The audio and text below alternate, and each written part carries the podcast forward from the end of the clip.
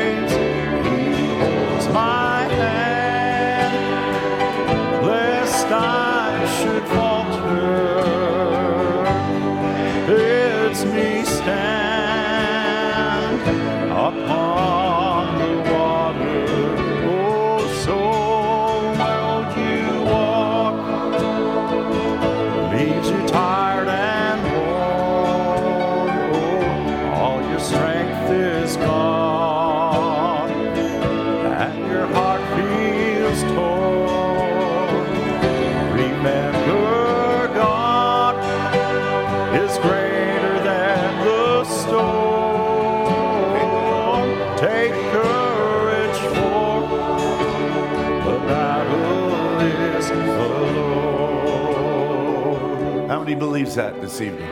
Amen. Another song I didn't know, but I'm going to learn. Wonderful. The battle is the Lord's. Amen. Thank you, musicians. God bless you. So nice to be back together here once again this evening. And hopefully, we didn't say anything that was, if we say anything that is not what's being taught here, just allow it to our ignorance. We're not trying to cause trouble. We just want to try to encourage um, however we can and put our shoulder behind the wheel, the, the work that God is doing here in the body. And um, you're just a wonderful group of believers to speak to. And uh, this morning I was having trouble pulling over. You know, it's like a, uh, driving on a, we have a lot of mountains where we live, and you get on these one lane roads and and you start saying, okay, I'm going to pull over, but you got to find a place to pull over, right? and uh, so I'm not lying when I say I'm going to pull over. I just haven't found a place to pull over, right? But when you're pulling on the word like that, it just, uh, you know, it just, uh, we just pull it right on out. I believe it's supposed to be that way. I believe that it, it's a body ministry, a body move that, you know, there's no big eyes or little U's. We all have our place, our position, and we just want to do it faithfully as best we can, serving the rest of the body, and God gets the glory. Amen. So I don't recall if I brought greetings from my wife, but I better do that real quick in case she happens to see this and she'll say, Did you greet him? I can say yes. Uh, from my wife and also from our, our fellowship, Love Divine Fellowship in Tucson. Amen, amen. So I'm uh, a little nervous again here tonight. I've got a thought on my, just a real simple thought to, uh, once again, to bring, but I also want to share just a little of my personal testimony because um, we are written epistles, right? I mean, God is writing, uh, living out His word in, in, our, in our lives, right? We're overcoming by the word of our testimony. He gives us the word, and then that word produces a testimony. It's the, and you can say, This is that, right? If you wonder what it is, this is that. You know, people say, Well, what is the message? You can start saying, This is that, right? People squawking and arguing about it and debating. No, this is that. You're seeing it being lived out in a many member body. That's what it is, right? Praise the Lord. I'd like to read from uh, Psalm chapter 23, and we'll read the first six, six verses. And um, just a simple thought, like I said here tonight. And maybe, maybe we'll do it like this I'll read the first verse, you read the second, I'll read the third. That be okay? A psalm of David. The Lord, the Lord is my shepherd. I shall not want.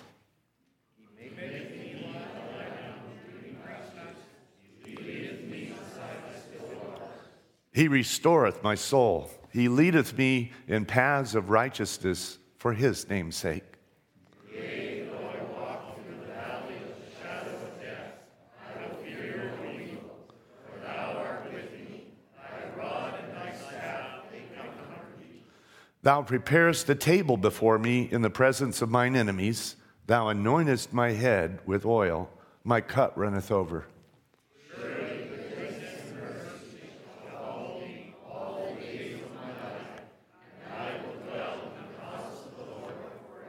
what a positive testimony. May the Lord add his blessing to the reading of the word. If we could just bow our heads for a moment, Father, as we approach you once again, Lord, we ask that you'd forgive us, Lord, of our mistakes, our failures, our slowness of heart. At, at times, Lord, we, we, we do make mistakes. We don't, it's not our desire, it's not our, our motive or our objective, but Lord, we're trusting in you tonight. And we don't want anything to be in the way, Lord. So uh, we just uh, uh, we humble ourselves before you, Lord, and we just ask that you'd take control of, of each one from the pulpit to the back door. And Lord, that you would accomplish what you want done in this service, and that you would be glorified, that you would be lifted up, Lord, and that your, your work, that your purpose and your plan would be furthered, Lord, as, as we all surrender to you as a body this evening. I pray that your blessings be upon each and every one, Lord, that you bless your word as it goes forth. And Father, uh, as we go out these doors, uh, may, th- may this word be written in our lives. May it be lived out, Lord. We love you and we thank you. In Jesus Christ's name we pray. Amen. Amen. You may be seated. So I want to title the thought here tonight Enforcing the Claims of God. Enforcing the Claims of God. And I'd like to read another portion from the Psalms, if you don't mind, from Psalm chapter 24. We'll read verses 7 to 10.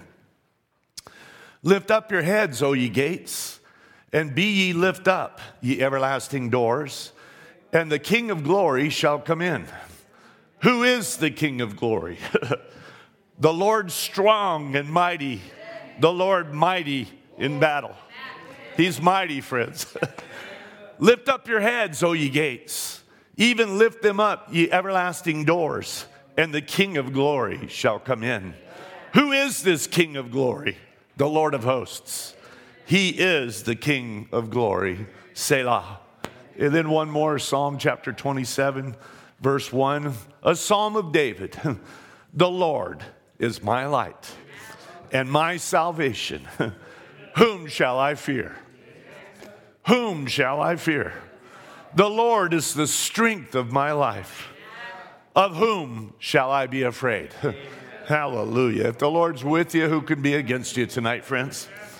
So, as sons and daughters of Almighty God, we have been placed in a position that the Lord has chosen to place us in. We didn't write the plan of redemption. We didn't write the play.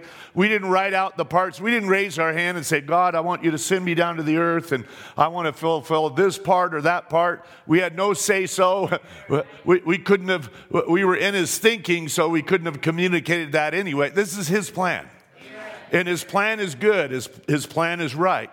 And with that position that God uh, uh has given us comes God given authority to walk in it. Because, you know, there's nothing more frustrating than for somebody to give you a position with no authority.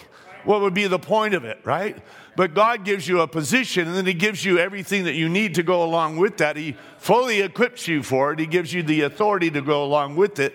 So uh, it's a position of His choosing, and He makes the rules and he can do whatever it is that he wants to do. We, we believe that what he does is marvelous, that his ways are marvelous, that they're beyond comprehension. Everything he does is good. So, who can stand in his way, is my question tonight. Who can stop him? He wrote out the entire drama of redemption from, from cover to cover, from beginning to end, before he ever spoke it and before anything ever came into being. And he chose the actors and he chose the parts that would be played out. And he made all the provisions for every part and made sure that everything would be in place for when this actor's on the stage, when that actor's on the stage. And so it's, it's extremely important for, that we, as sons and daughters of God, that we know what our rights are and, and what has been given to us, what God has equipped us with for the part that He's called us to play. And we need to be sure that we are getting that understanding from God once again thinking about these thoughts that we're not entertaining other thoughts, that the thoughts come from God and not from Satan or from anyone else. So we thank God for the ministering gifts that were sent to bring us to maturity by the present truth. And we thank God most of all for the gift of eternal life, which He alone gives. Now, each of us are charged, friends, to make our calling and our election sure. And we need to know who we are, and we need to know what belongs to us, and we need to know what our rights are as, as citizens of this new kingdom, as Christians. Amen. And if we fail to recognize the authority that comes with our position in Christ, well, we will never exercise that authority, which is given to each and every one of us to enforce the claims of God in our lives. Now, we don't start out knowing these things. I understand there was a marvelous uh, message that was brought on Wednesday where uh, uh, Brother Ed was showing how it comes in, in different levels. I didn't know that he'd brought that, but he was sharing a little bit on the way over here. And, and that's exactly right, friends. We don't, we, you know, we'd like to have a magic wand waved over us and we're instant Christians and we're mature and everything that we're doing is, you know, uh, uh, perfect and amen and amen. But God doesn't work that way. We grow into these things and we come, we mature into it and we get it at a greater and greater level uh, uh, uh until we come to full maturity. So the Old Testament and the New Testament, they are just full of claims that our Lord has made on our behalf. The Old Testament declared uh, uh, what our Lord and Savior Jesus Christ would achieve when he came to the earth in a body of flesh uh, to play the part as our, or not just to play the part, but as our near kinsman. And the Old Testament prophets, they made claims on his behalf, and he became the fulfillment of all the things that they claimed. Everything that they spoke concerning him, he was the fulfillment of it. I hope you're starting to see a little pattern here. And Jesus personally instructs us in the New Testament on what you and I are entitled to as born again citizens of the kingdom of heaven. What our rights are, what belongs to us. And then he tells us how to enforce the claims that he has already made on our behalf. But he's leaving it to us to enforce them. He's made the claims, we're the ones that back it up. Amen? He fully paid the price for us to be able to walk in those claims. And Calvary left nothing unpaid. Everything's paid, right? And all of the debts were paid off by the shedding of the lamb's blood on Calvary. But if there's nobody to enforce those claims here on the earth, well, then Satan and his angels, they go on squatting on land that doesn't belong to them. And that's the problem. They're, they're bluffing, they're squatting. they don't own the land, it doesn't belong to them, it never was their position. But man, uh, uh, man wasn't able to occupy that position until a kinsman uh, uh, paid the price so that man could now come back into that position. But man has to come back in that position. We have to take what God, what has been purchased for us, right? And we have to claim it and we have to enforce it. We have to tell the devils to leave. So, our near kinsman's declarations or claims, uh, uh, what I love about it so much is that they're, they don't leave any gray areas.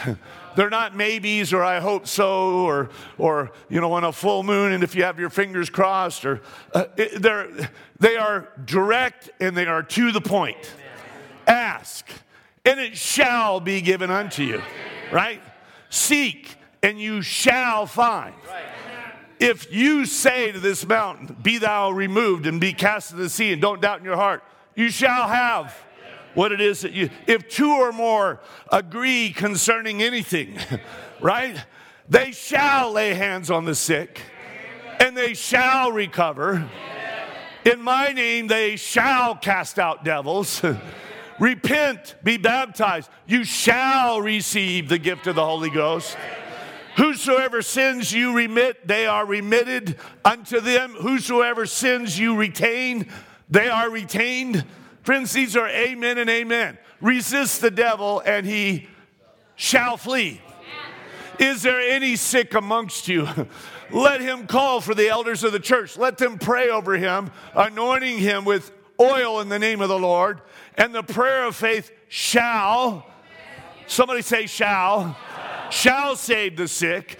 And the Lord shall raise him up. And if you have committed sins, they shall be forgiven. Confess your faults one to another, pray for one another, that you may be healed. The effectual, fervent prayer of a righteous man availeth much. Amen and amen and amen. So these are all claims that are made for the kingdom of heaven, and they're made against the kingdom of the devil. But somebody has to stand up in the kingdom and enforce those claims. Somebody has to speak it in this hour. Somebody has to stand there and resist that devil and enforce those claims. So we know that there are two kingdoms that are clashing on the earth right now, and we know that hell is actually spilling out into this dimension. We're seeing, uh, we're seeing uh, previews of what's going to take place during the tribulation period.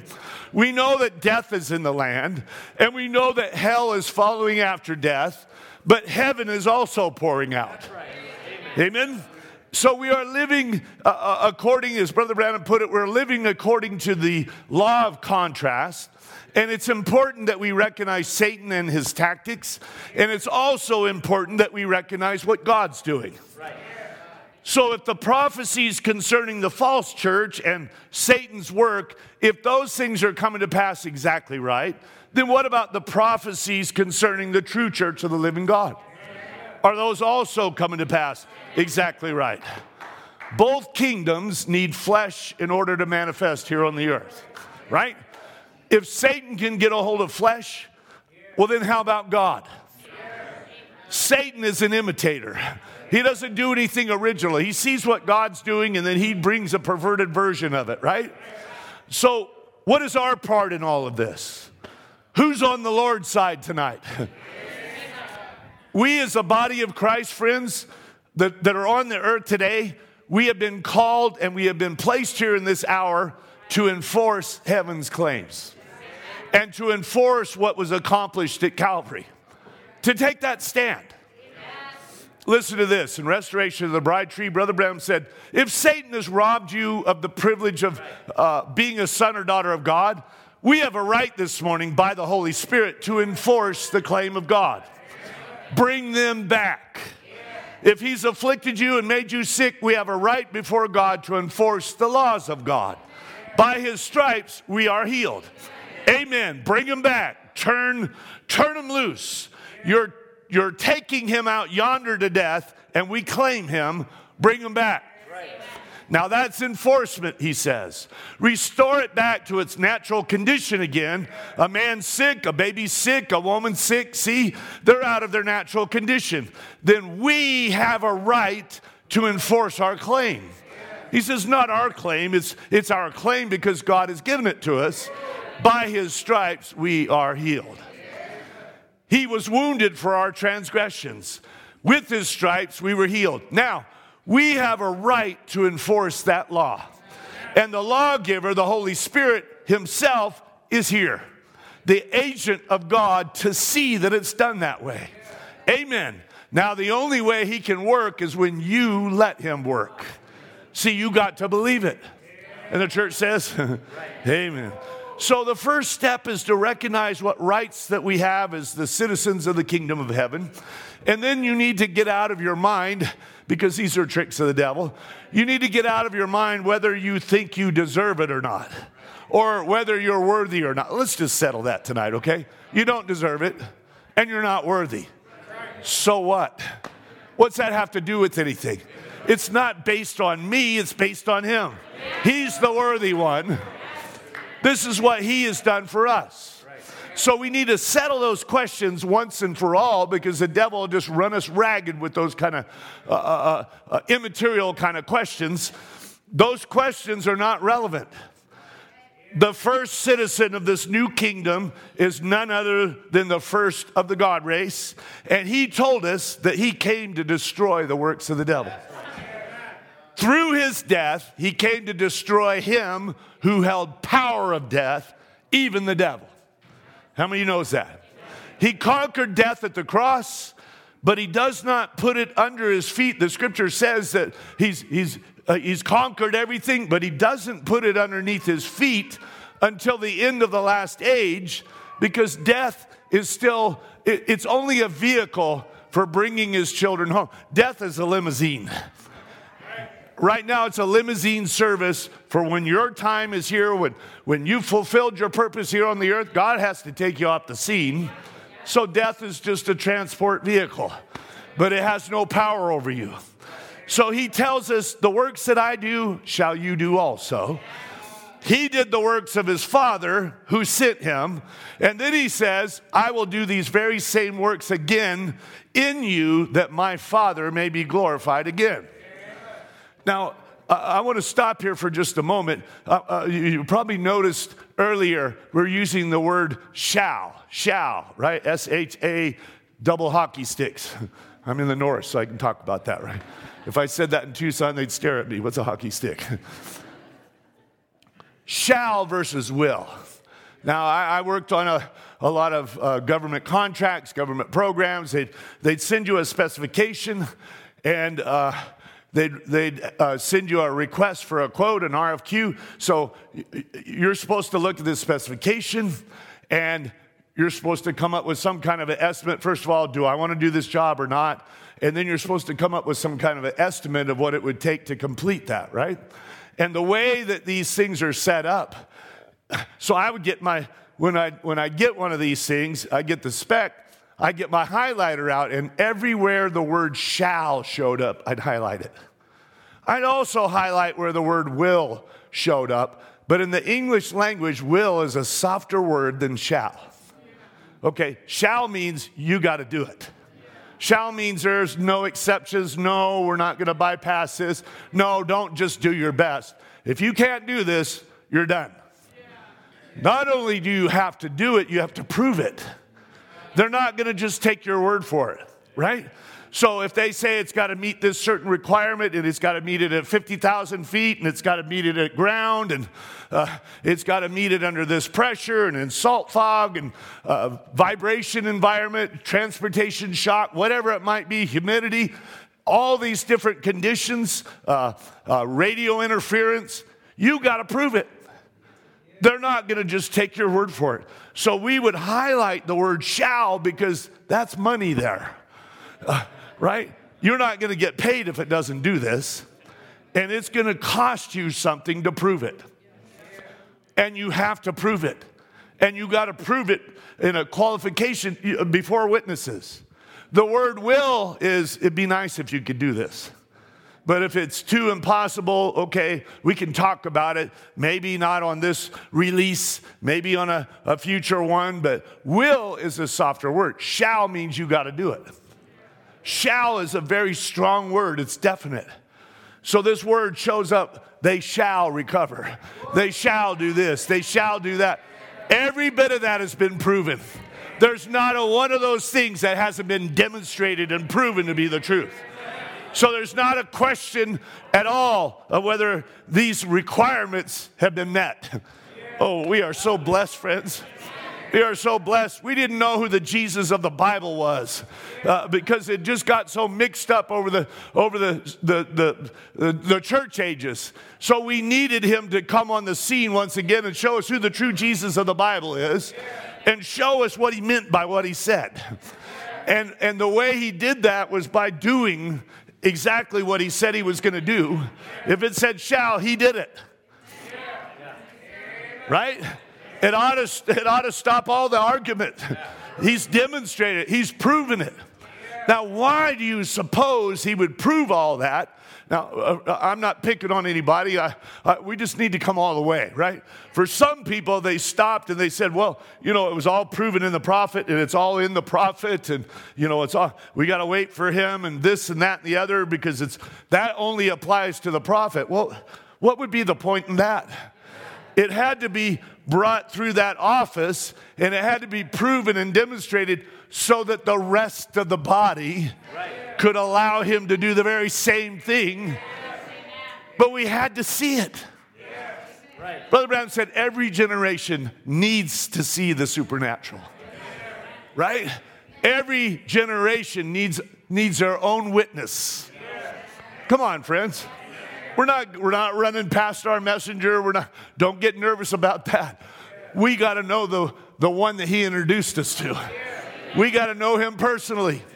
We got to believe. I wasn't, I was, I was a baby when things were being done in the 60s and 50s. I wasn't even born in the 50s. I believe those things took place, right? I'm thankful that we got recordings of it, right? But I want to see that now. I want to see what was done. And that's the whole point. I can believe that because it was proven. All the denominations are saying this, that, and the other, and it's all up for a debate and argument, but we had it vindicated. We had it proven. In fact, as far as I'm concerned, this message is over vindicated. It is more proven. God has proven His word more in this age than He did 2,000 years ago. Because the very same one did it over a bigger period of time, and He did it all over the world. Oh, it's beyond question. It's, it's vindicated. How many believes that? So God's word is sure, and God's word cannot fail, and his word will not return unto him void. It will accomplish what he sent it out to do. So we need to fully recognize that all of these claims that were made 2,000 years ago, they are of no consequence unless there are those on the earth that will enforce these claims. There are those that are going to just stand and say, That's what he said. Amen. Be it unto me according to thy word. so if you've been placed here to uh, uh, enforce the claims of Calvary, what a privilege. God needs somebody to work through, friends. You are a bedding ground for his word, right? And we might get excited about the thought, and I'm not, I'm not belittling this at all, believe me, but we might get excited about the thought of a visitation of an angel. Uh, but who has more authority on the earth tonight, an angel or a son or daughter of God? Oh, friends. you want to talk to God tonight? Just make the call. God could be talking to Gabriel. God could be talking to Wormwood. God could be talking to this one or that one all of a sudden the phone rings and he looks over and he says, Excuse me, hold on, we'll finish this conversation. My son's calling, my daughter's on the phone. I gotta take this call. Come on, friends. Hallelujah. So when a son on the earth speaks, all heaven is listening, and so is hell. Both are waiting for our declaration. What say you? What is our confession in this day? What are we afraid of? We need to get that fear out of the people, right? We need to quit receiving the thoughts of our enemy and just receive the thoughts of God. We read this this morning, but it ties right in. Just I want to go into it again. Romans chapter 8, verse 14. For as many as are led by the Spirit of God, they are the sons of God. For, oh, I love this. You have not received the spirit of bondage, notice this, again. We had a spirit of bondage. You have not received the spirit of bondage again to fear, but you have received the spirit of adoption, whereby we cry, Abba, Father. Amen. The Spirit itself bears witness with our spirit that we are the children of God not we're trying to be, not we're hoping to be, not we're morphing into. We are the children of God. So there's such a rest that comes with knowing Him and knowing who you are, what your relationship is with Him. I know this is uh, very elementary, but sometimes it's good to just go over this ground again. We got young people, we got another generation that's coming up, and they got to hear it too, right? In the Psalms, David is prophesying. And some of the, the Psalms are prophesying concerning Christ and his coming in bridegroom form. And some of them are also speaking of his coming in bride form. They speak of what is in your and my heart today. Psalm 27, verse 1, a psalm of David. The Lord is my light, and he's my salvation. It has to be personal. He's my light. I'm not arguing whether he's Brother Ed's light or Brother Mike's right or light or, or, or somebody else, but he's my light. Yeah. Right? And he's my salvation. Whom shall I fear? Oh, if we could just get the fear out of the people. The Lord is the strength of my life. Without him, I have no strength. but his strength is made perfect in me. Of whom shall I be afraid? When the wicked, even mine enemies and my foes, come against me, come upon me to eat up my flesh. That's cancer. That's, uh, you know, spirits uh, uh, uh coming to j- destroy your flesh, to eat up your flesh, right? They stumbled and fell. they stumbled and fell. Though an host should encamp against me, there's a whole army around you, thousands of demons. Though a host should encamp against me, my heart shall not fear. Though war should rise against me, in this I will be confident. One thing have I desired of the Lord, that will I seek after, that I may dwell in the house of the Lord all the days of my life. Where is the house of the Lord tonight? It's not this building, I'm looking at it. In that day, you'll know that I am in you, and you in me, and I in the Father. This is that day. To behold the beauty of the Lord and to inquire in his temple. Now, David didn't do that. That's David prophesying of what our desire is in this hour. This is your prayer that David was anointed to pray, that David was under that unction, but it's really you that he's, that he's, that is prophesying about. You are that temple. Know ye not, you are the temple of the Holy Ghost. For in the time of trouble, people talk about a time of trouble that's coming. There's trouble right now. There's trouble on every side. We know that it'll get worse, but the, the very worst part of it, I won't be here for it. right? For in the time of trouble, he shall hide me in his pavilion. He, well, how did he hide me in his pavilion? Well, somehow he hid me in me. I'm in him, but he's in me. But I'm hidden from the devil. But, you know, a lot of times, a lot of times we equip the devil to give us a hard time. A lot of times the devil will throw darts and we'll go, ow, ooch, each, right? The devil doesn't know whether that's going to work or not. But when you react, he's like, aha, okay, I, I guess this is going to work. You ought to ignore that devil, right? We don't have to tell him everything that we're going through, right? He does it. Oh, friends, if you are sealed away in Christ Jesus, the devil can't get to you. The fact of the matter is, he doesn't know where you are. You are hidden. You are hidden in Christ Jesus. All he sees is your Savior, all he sees is your Redeemer. And he knows he can't pass that blood veil. He knows that that's off limits. So as long as we keep our mouth shut and let him speak, hallelujah. Blessed be the name of the Lord. For in the time of trouble he shall hide me in his pavilion, in the secret of his tabernacle shall he hide me. He's hidden you in the secret. You are the secret. Hallelujah. He shall set me upon a rock. That's what this message is doing for us. We are, he's set us upon the full, restored, and revealed word. Right? Everything around us is shaking. Everything around us is falling. Everything around us is uncertain. Everything's fallen. But that rock that you're standing on is unmovable and unshakable. So we need to stand up against our adversary of fear and fear not. Whom shall I fear? Now, friends, that's not putting confidence in us, it's our confidence is in Him.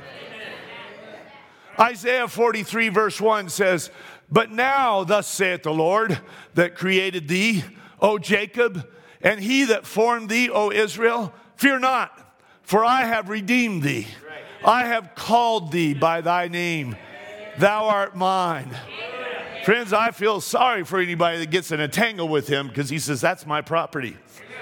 I've paid the price for you. I've called you. I've called you by name. You didn't even know what your name was. I named you. Yeah. Adam had dominion over this earth. He named the creatures.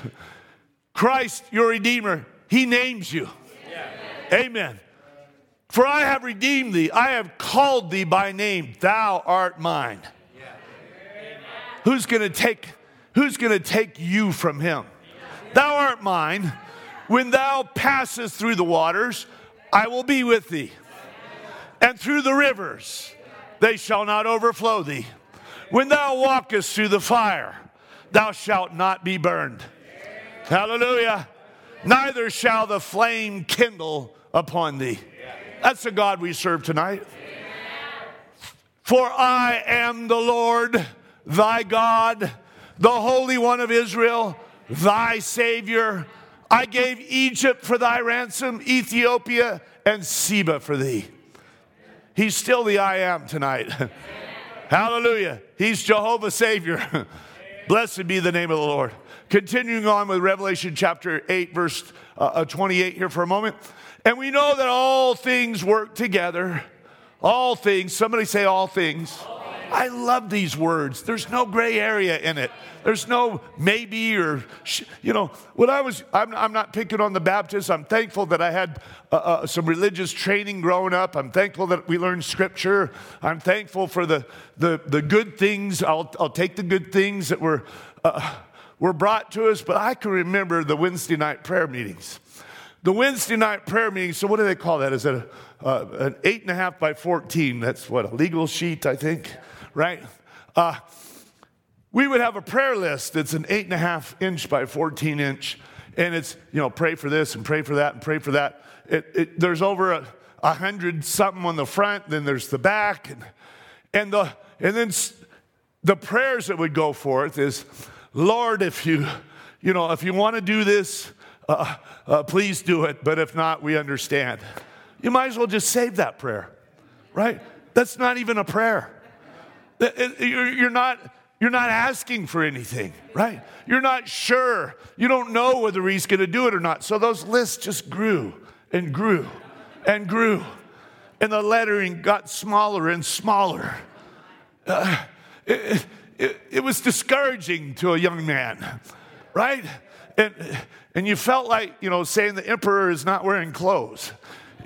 But you knew you'd get in trouble if you, if you brought up that fact that, you know, you, would have better luck playing the lottery.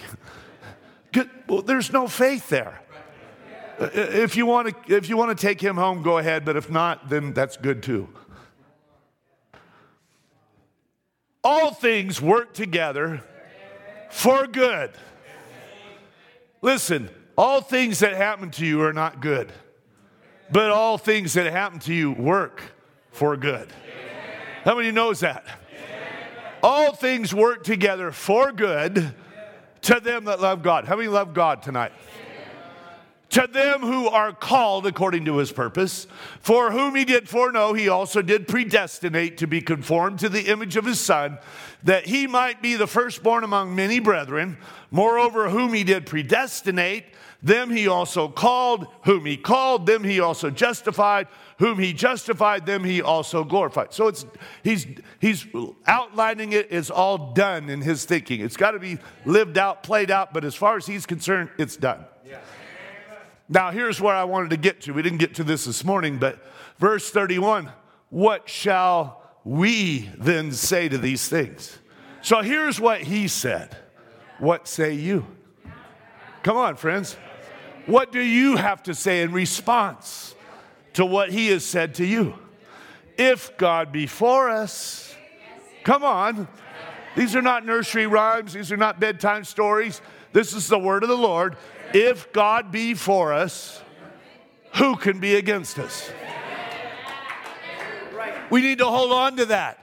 Uh, uh, the devil will make our situation look so bad, and I'm not making light of that, friends. He can make some situations look pretty bad. But we need to remind him God's for me. I love him. So you can't stand in my way, devil. You can't stop this. You can go ahead and try to be against me, but God's for me. Somebody say, Praise the Lord. He that spared not his own son, but delivered him up for us all, how shall he not with him also freely give us all things? Friends, whatever, whatever is good, He's going to give it to you. Uh, sometimes He doesn't give us things because it wouldn't be good for us. But if, if, if it's good for us, He'll give it to us. Who shall, I love this, who shall lay anything to the charge of God's elect? Now, I want you to think about this for a moment. It is God that justifieth. How many believes that? Then why do we let the devil tell us whether we're justified or not? Why do we let the devil tell us, well, you're not good enough, or you did this, or you did that? Listen, devil, you don't get a say in this, right? If he said, I'm spotless, he's the one that's justifying me. He's the judge. In fact, he's the one that made the rules. You don't get to interpret whether the rules were followed or not. You didn't make the rules, he did. And he's the one that justifies. So if God justifies, why do we listen to that devil? Why do we listen to our own thoughts? Things that are contrary to what God has already declared concerning you and I. Amen. Who is he that condemneth? It is Christ that died, yea, rather, that is risen again, who is even at the right hand of God, who also maketh intercession for us. Who shall separate us from the love of Christ? Shall tribulation, distress, persecution, famine, nakedness, peril, sword, who will separate us? He said, I'll be with you, even in you, until the end. So listen, friends, there's not a hair on your head tonight that the devil can touch without first getting permission from God. You say, but what about all the trials that I'm going through? What about them? God has confidence in you. We need to have confidence in Him. We need to have confidence in His confidence in us. Not our confidence in us, His confidence in us. Right? Because He knows, listen closely, He knows there's a gene that's deposited down on the inside of you that was quickened when the living word came across your path and as we sang, you heard from your theophany. And he brooded over you and he quickened you by the Holy Spirit. so if we had half as much confidence, I'm not, I'm not saying that, I, I don't want anybody uh, I, I'm, I'm putting myself right here with everybody else. If we have half the confidence in God's words today as he has in what he has already placed in you, there wouldn't be a feeble one amongst us in this meeting. We're coming to that recognition. We're coming to that. We're growing into that. We're stepping forward into that. What shall we then say? It's time for us to speak. He's spoken. Now, what do you have to say? It's your turn to speak. In fact, if we are the final voice, how will we be defeated? Because it's out of your own mouth. You're going to declare how this thing ends up. You said, Well, it's not up to me. Well, you're just going to declare what he's already declared. You're going to say the same thing with revelation. And the church says, Hallelujah. Everything that was in Christ has been given to us to use as needed. But we must take it and then enforce those claims that are made on our behalf. Somebody has to stand here on the earth and say, Be it unto me. Hallelujah. Aren't you glad that there was a Sister Hattie Wright? Someone that says that ain't nothing but the truth. You realize that if she hadn't have said that, if she'd have said something else, then her name would have been Sister Hattie Wrong. But she was Sister Hattie Right. God made sure of that. He named her before she said the right thing. He says she's right. That's Sister Right. All she did was agree with the word. Right. Hallelujah. Oh, help us, Lord. Listen to this. This is one of my, you know, uh, the children of Israel were told to eat the lamb, you know, in, in haste and eat every part of it, eat, eat the purtenance, you know, eat the hoof, eat every part of it, eat it in haste, don't pick at it. If we be honest tonight, we all have favorite parts right? Well, I'm a lamb chop guy, or well, I'm a this, or I'm a that, or some people actually like to eat the brains, and if that's you, that's okay. I'll share my portion with you. right? There are, because of who we are and because of uh, uh, uh, uh where we're at in our walk, there are certain things that just uh, mean a lot to us. I mean, it all means a lot to us, but just the, the timing and what have you this, this statement in Victory Day, it's always just been a Hall of Famer to me. He says, Remember. He says, Now remember, paragraph 178. Now remember, God has counted you worthy when you have a test. God has counted you worthy when you have a test. We, oh, I don't, I don't want it. You're worthy. God has counted you worthy when you have a test. He says, now don't fail to get this. When you have a trial or a test, it shows the grace of God has found you, that you've found favor with God. Oh, we look at it just the opposite sometimes, or the enemy wants us to anyway. God believes that you will stand the test. God believes that. He says, You remember, he did the same thing by Job. Satan said, Oh, yeah, uh, I seen Job down there. Uh, said he's not, God said he's, he's a perfect servant. Isn't it interesting how God, God points you out to the devil? Have you considered my servant Job? Have you considered my bride? Right? God said, He's a perfect servant. There's none in the earth like him. There's nobody like Job. God made sure that there was nobody like Job. He's a perfect man. He's my pride and joy. Satan said, Oh, sure, uh huh. He gets everything that he asked for. He's a spoiled little, ba- little baby. Let me have him just once. And said, I'll make him curse you to your very face. Said, I'll just make him curse you. And God said, He's in your hand, but notice God's still completely in control. God said, But don't you take his life. Right? Where's the parallel of that today? He, you are sealed until the day of your redemption. You can do whatever you want, but you can't, that's off limits. You can't touch that life. It's sealed.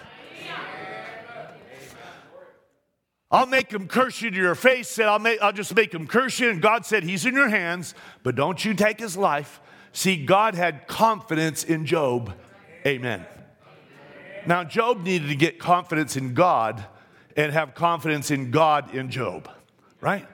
Listen to this. This is, this is a. I needed to hear this at one particular time. It seemed like all hell was coming against me. It seemed like uh, just, you know, uh, everything was, uh, it didn't make sense. All the pressure that was coming, and I'd searched my heart and I couldn't find where I'd done anything wrong, and yet everything's coming against me. And the Lord led me right to this quote When it looks like everything has gone wrong, God is giving you a trial. He's got confidence in you. He's got confidence in you.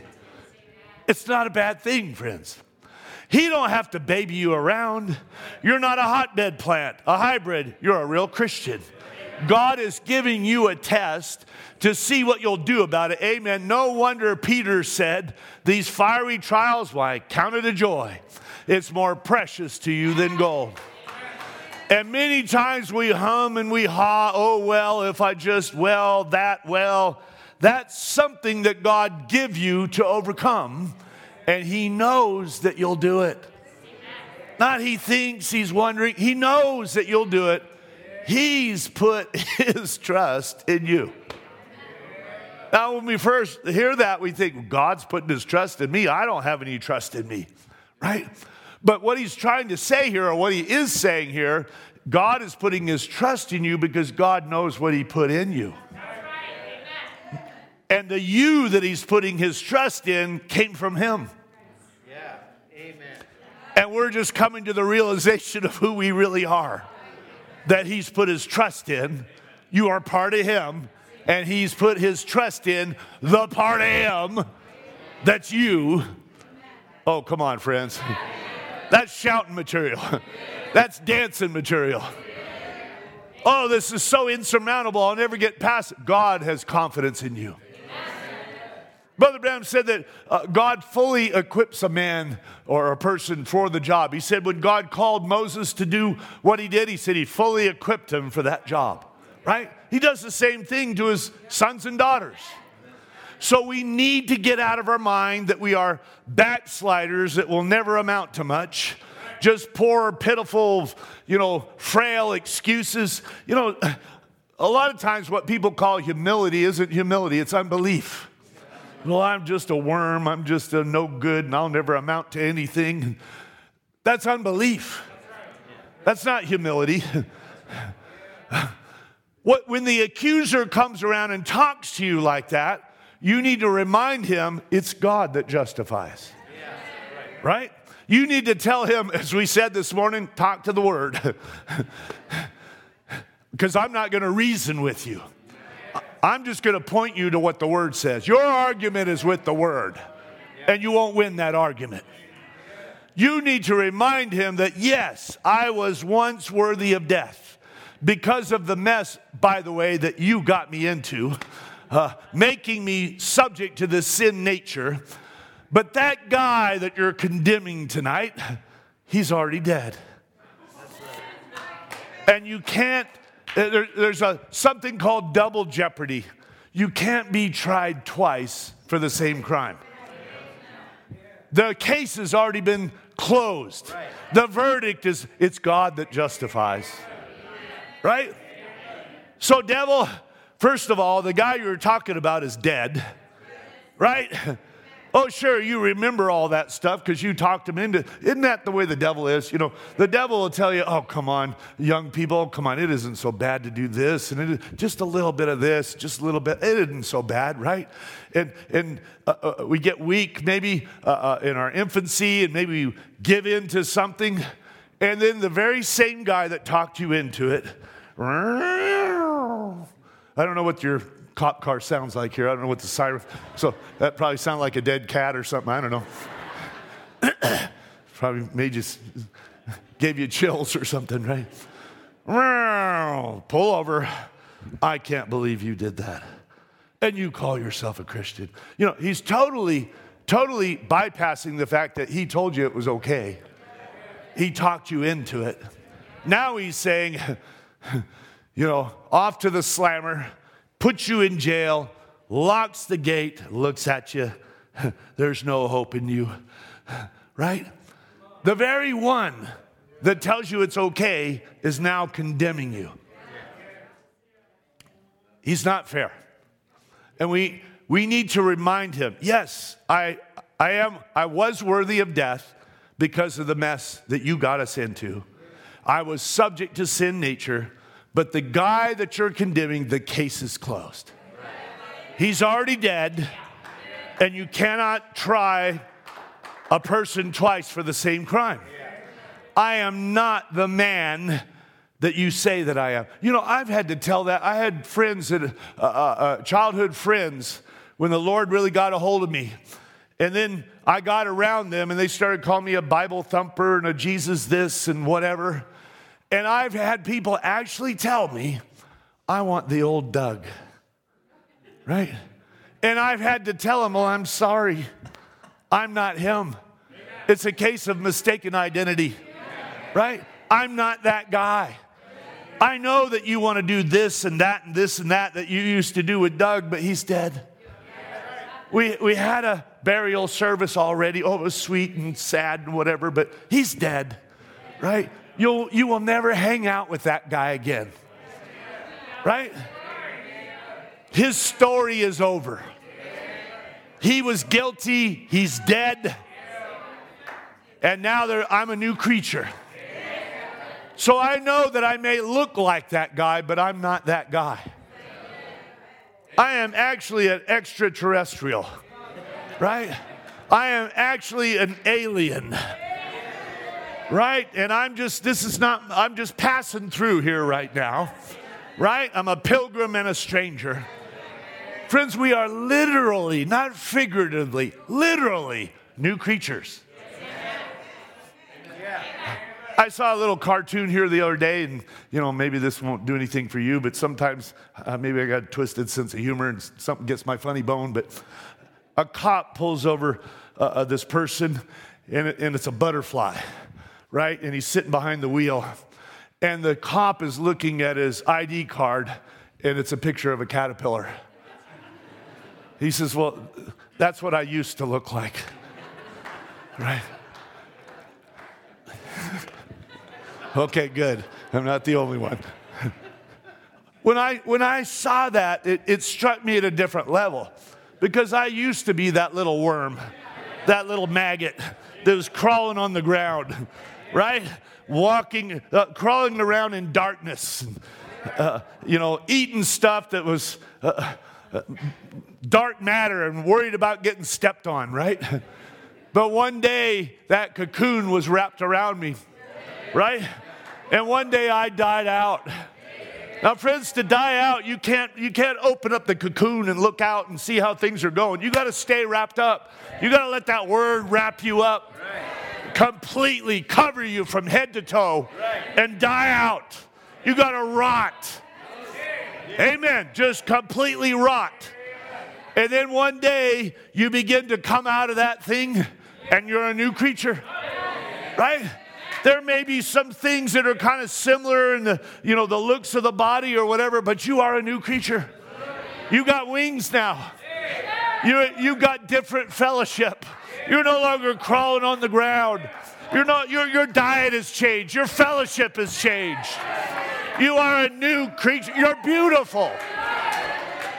And you look at these wings and you say, Cool, I, I didn't know I had these. Come on, little eagle. You're not a chicken in the barnyard. You're a heavenly creature. You are made to soar. We didn't fit in. You're a misfit. You should thank God for it. We, we spent time and time uh, feeling sorry for ourselves because we didn't fit in. Uh, I tried to be a biker. Anybody ever tried to do that? You don't have to admit it, but uh, guys riding motorcycles, I thought, well, maybe I, maybe I belong with them. I didn't. Guess what? They knew it. And I came to the realization, talking to your pastor, I never was a jock, right? If I ever tried to play any kind of sports, I was like the last guy. All right, there's, all right, we got to take you. You know, we picked everybody. Come on, Baker, get over here. Maybe you can carry the water for us, or, right? So there goes that, right? You try to be this, you try to be that, and, and you, you're so frustrated. You get complexes because you want to fit in.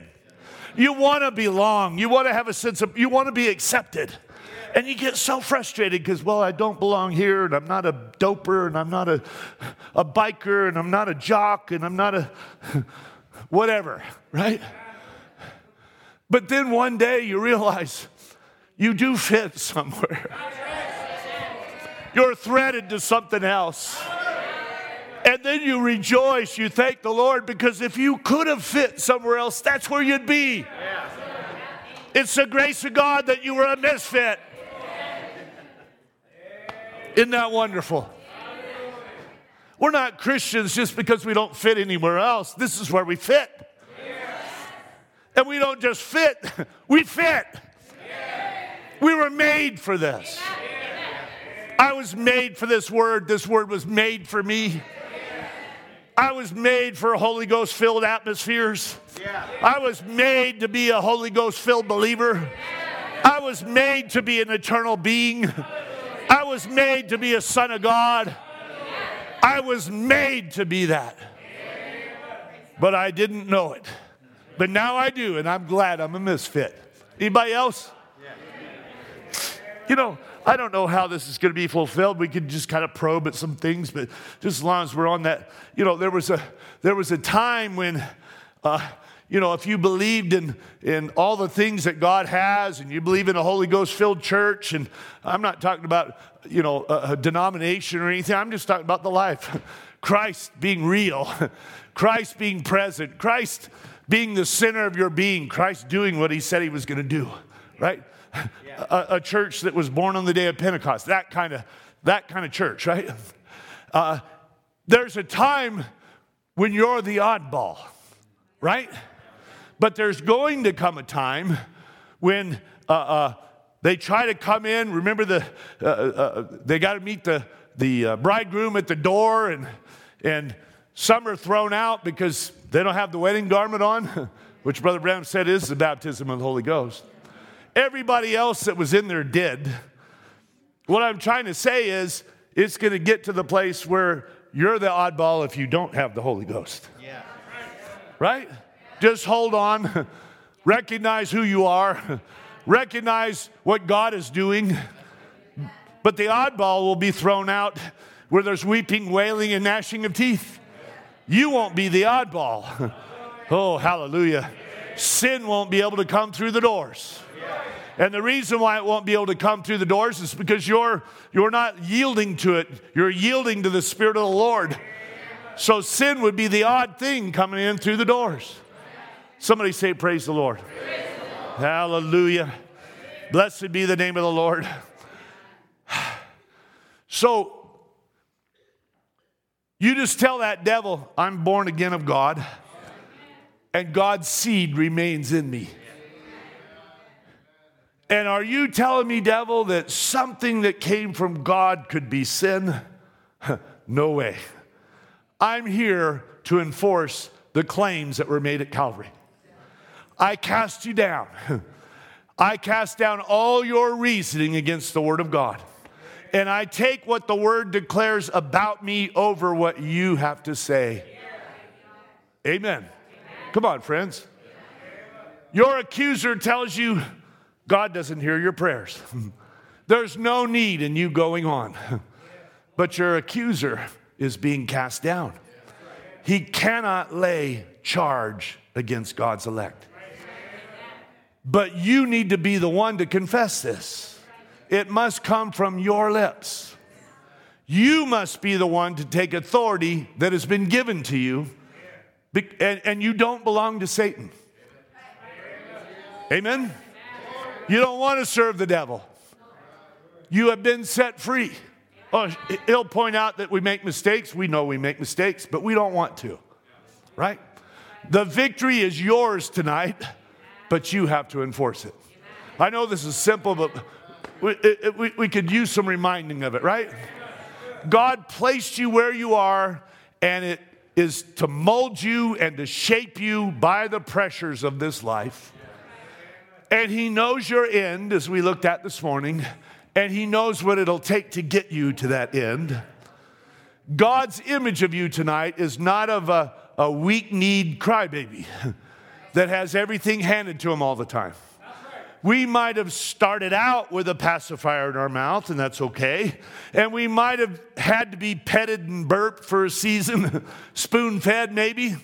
But at the end of your trials, we are mature, we are solid, we are unmoving, we are unflinching in the face of every devil. And we look out and we see those devils and say, And whom should I be afraid? Yeah, We are armed, we are dangerous with a razor sharp sword that'll defeat the devil anytime, any place, and under any circumstance. We are schooled, we are trained, and we're ready to do battle against our foe. Friends, we're not going to go crawling out of here and we're not going to, oh, Lord, you came just in time. I was hanging on by my fingernails. As we said this morning, He's going to beg us to leave. He, can't have His Eden while we're here. We're ruining it. Blessed be the name of the Lord.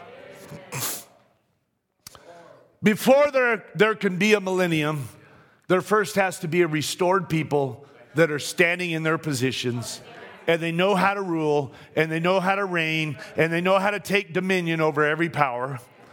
There's no finishing school that we're going to go to when we leave here and then go into the millennium, right? We're getting our training now. right now, we are in the midst of one of the greatest battles ever fought. And as we looked at this morning, it's a battle that's in the mind, it's thoughts, right?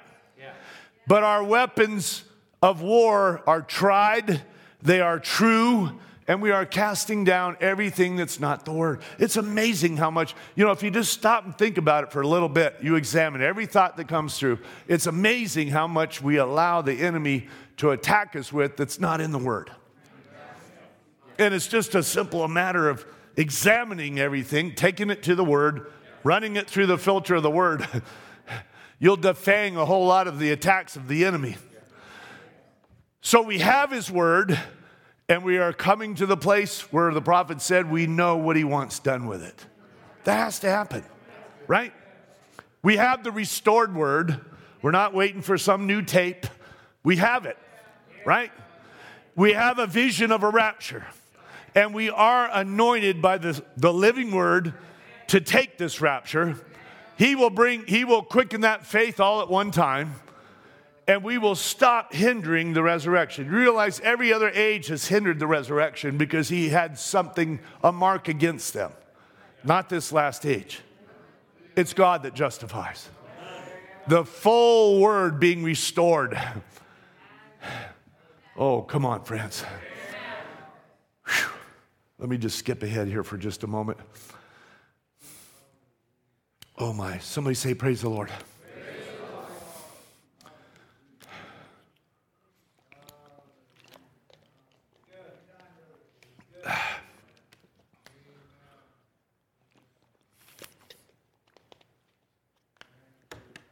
So, as we said, as we sang before we read our opening scripture, we're getting closer and closer to our blending with our theophany and then our body change. I was looking at this uh, a while back and it was just amazing to me. Brother Ed brought it out just beautifully. It was just amazing to me to realize when Brother Branham went to the other side, God is going to show him some things that's going to help him when he comes back, right? But what was amazing is he got over there and he said, I want to see Jesus. And they said, You can't. Well, how did they know that? How is it that they knew more than he did? He's their messenger, right? Well, he's not in his theophany. They are, right? He said, I want to see Jesus. You can't. You got to be judged first, right? And friends, when you think about that, when you, th- Brother Branham, when his, the back of his legs were blown off, he's 14 years old, he's in the hospital, he's dying, he's headed to hell. He comes out with his best defense I never did commit adultery. That was it, right? God help me, save me. I never did commit adultery, right? Now we're on the other side of it. He's went beyond the curtain of time and he's told you have to be judged. So he comes up with his defense. He says, Does Paul have to be judged? Right? Uh, yeah. He says, I preached the Holy Ghost just like he did. I preached the same word. And they all said, We're resting on that. Well, how did they know to rest on that? Right? How did they? We're resting on that. Then they told him, You will be judged, and you made it. Not you will make it, you made it. You will be judged, and you made it. But you got to go back. Oh, I, I don't want to go back. You got to go back, right? Because what's going to happen is you're going to go back, and then you're going to come back over here, and then we're going to go back with you and pick up bodies. Right? You got to go back. So there was this return ministry. go back into that body. You got to finish your race. right? But then you're going to come over here, and then we're going to go back there with you. Oh, hallelujah. Blessed be the name of the Lord. That was. Uh, that brought, as Brother Ed said, that brought such a rest to him, such a peace. It's what he needed to. That, there was this big question mark over that, right? I don't want to be a spook. I don't want to be a vapor. There goes Brother Neville. Brother Neville, I'd shake your hand, but I don't have one. You don't have one. I don't want to be a spook. God took all that spookiness away. Oh my. Hallelujah. Only the word can inhabit that theophany. So we got to go on a diet. Would that be okay? I mean, if the world's talking about diets, there must be something to it. Just not as you suppose, right? We can't bring anything with us that isn't that word. So everything else is being purged. Everything else is being burned out with a holy fire. I'm looking at people tonight, friends, that I believe are going to look death in the face and they're going to say, Not this time. You've done this over and over and over, but not this time. And if death is being brought under our feet, the feet of the body of Christ, then every other devil is also being brought under our feet. Because death is that premier devil that everybody fears, right? Not the believer, but, but uh, that man is feared, that's the greatest. So if death is defeated, everything under it is defeated. So I want you to know tonight, friends, there's an army that's rising up to take that word, to take a full inheritance, and to slay devils on every side. Overcoming, that's the amazing thing, overcoming in Satan's Eden. Right? Satan's made his challenge. God has answered that challenge. Revelation chapter 9 and Revelation chapter 10 are being played out right now. In Revelation chapter 9, we see an angel that's kicked out of heaven for the second time. He's kicked out. His name is Apollyon, Lucifer. He's, he's been given the keys to the bottomless pit. And he's put the keys in there, he's turned it, he's lifted the lid. Hell is spilling out into this dimension. All these demons that are, there were 200,000 thousand demons that were released from the river Euphrates. Is that right? They were bound, but they were released. Brother Brown said it was the same demons in Nebuchadnezzar's day and Alexander the Great and all those other uh, times. Those demons are the very same ones. They've been released, and of course, they were released to drive Israel, natural Israel, into her homeland. Right? Once that's done, now they are turned against spiritual Israel, the bride, to drive her into her homeland, which is the opening of the word, into our full inheritance. Is that right? So, what I see there is Revelation 9, there's an angel that's kicked out of heaven, a mighty angel, kicked out of heaven. And then Revelation 10 starts like this And I saw another mighty angel but this one's not kicked out, this one descends. That's right. Right? That's right. This one descends, has a rainbow over his head, showing it's, it's the Christ. It could, the covenant angel, the theophanic Christ, it could only be Christ descending from heaven by choice with an open book in his hand. Right? Now, stay with me for just a moment in the garden, as we said this morning, we had a perfect couple in a perfect garden with a perfect word, and Satan was able to get in there. Satan, uh, uh, if I could dramatize it, please don't crucify me if I, if I sound like I'm taking liberty, but Satan saw the inheritance that Adam had. Say, uh, Adam, Adam ruled from heavenly places. How many knows that? That's man's position, Yeah. right? Adam walked in a faith realm. I preached this one time in Ghana, and, and I, I could tell that I was just hitting rocks and this and that, and I wasn't getting through. And it wasn't until the end of the service, then one of the ministers comes up to me, and the, uh, the translator wasn't getting it. So that shows you, you sometimes you just need to make sure the translator is getting it, maybe ahead of time. But the translator was hearing fifth realm. That's what, so they, we, we want to know what this fifth realm is. I didn't say fifth realm, I said faith realm. Adam walked in the faith realm. When Adam fell, he's still the preeminent creature on the earth.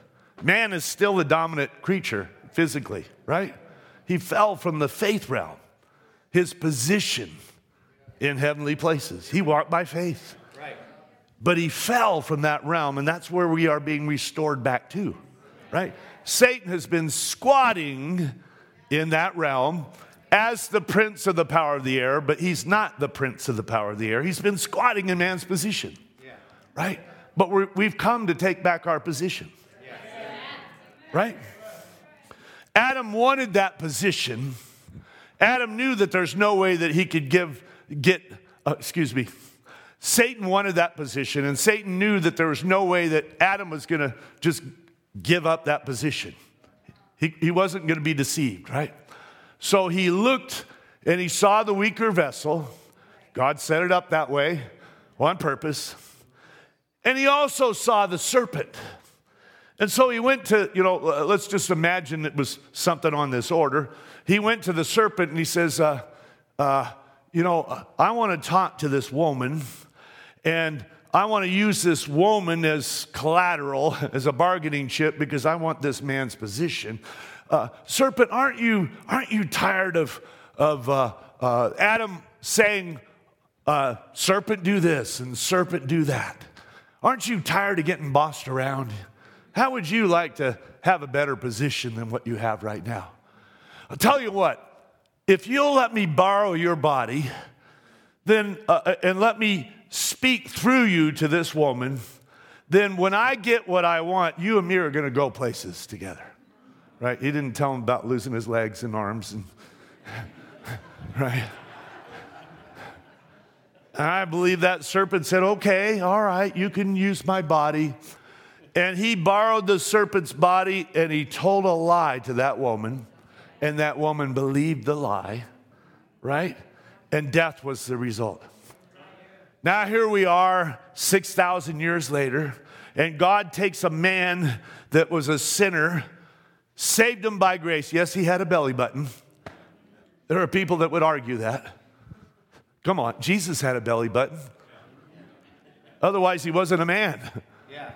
Uh, you still need a kinsman, yeah. right?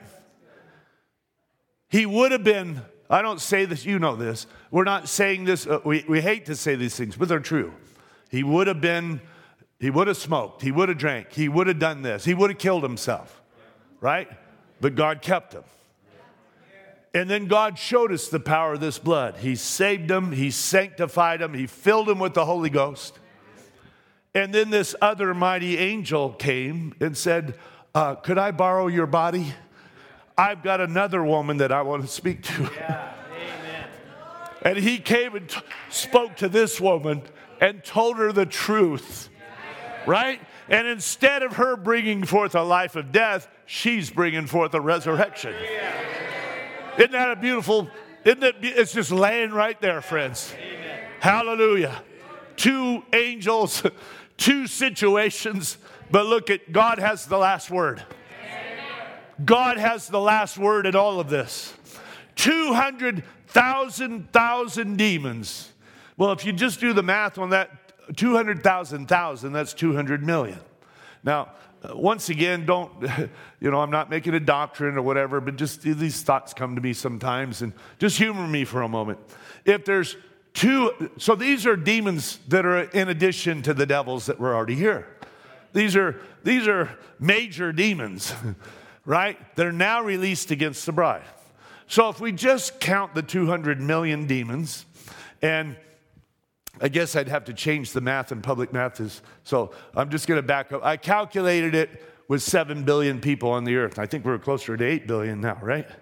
So if there are, let's say there's 7 billion people on the planet and it's one in a million. I'm not saying it is, but let's just, you know, just one in a million. Well, then that's 7,000. And there's 200 million of these demons. And if all things are equal, which they aren't, and we all get the same number of devils coming at us, that's about 39,000 demons apiece. No wonder you got a headache. Whom shall I fear? Whom shall I fear? The battle is hot and heavy. Yes, hell is literally spilling out in this dimension. Right? But who's on the Lord's side? As, as Gehazi's eyes were opened, there's more on our side than there is on that side. So, this is just the dark side that we're looking at 200 million demons, but how many is on our side tonight? The Lord of hosts is in the midst of the battle. The captain of the host is in the midst of the battle. The angel of his own covenant, Christ, it can only be, is in the midst is in our midst tonight. Whom shall I fear? Somebody say, Praise the Lord. So we are coming into our positions, we are taking our places, restored people by restored word for a purpose. We are an overcoming people in Satan's garden of science and intellect. oh, Brother Doug, shh. If you keep talking like that, you're going to make the devil mad and then he's going to get after us. Newsflash. I want him to hear us as we stand on this word because he cannot defeat the word. My confidence is not in me, it's in the Word. In Christ the Word. Oh, but how about this one? I was told this all my life. We're not supposed to tempt the devil. What chapter? What verse? You're not supposed to tempt the Lord thy God. Right?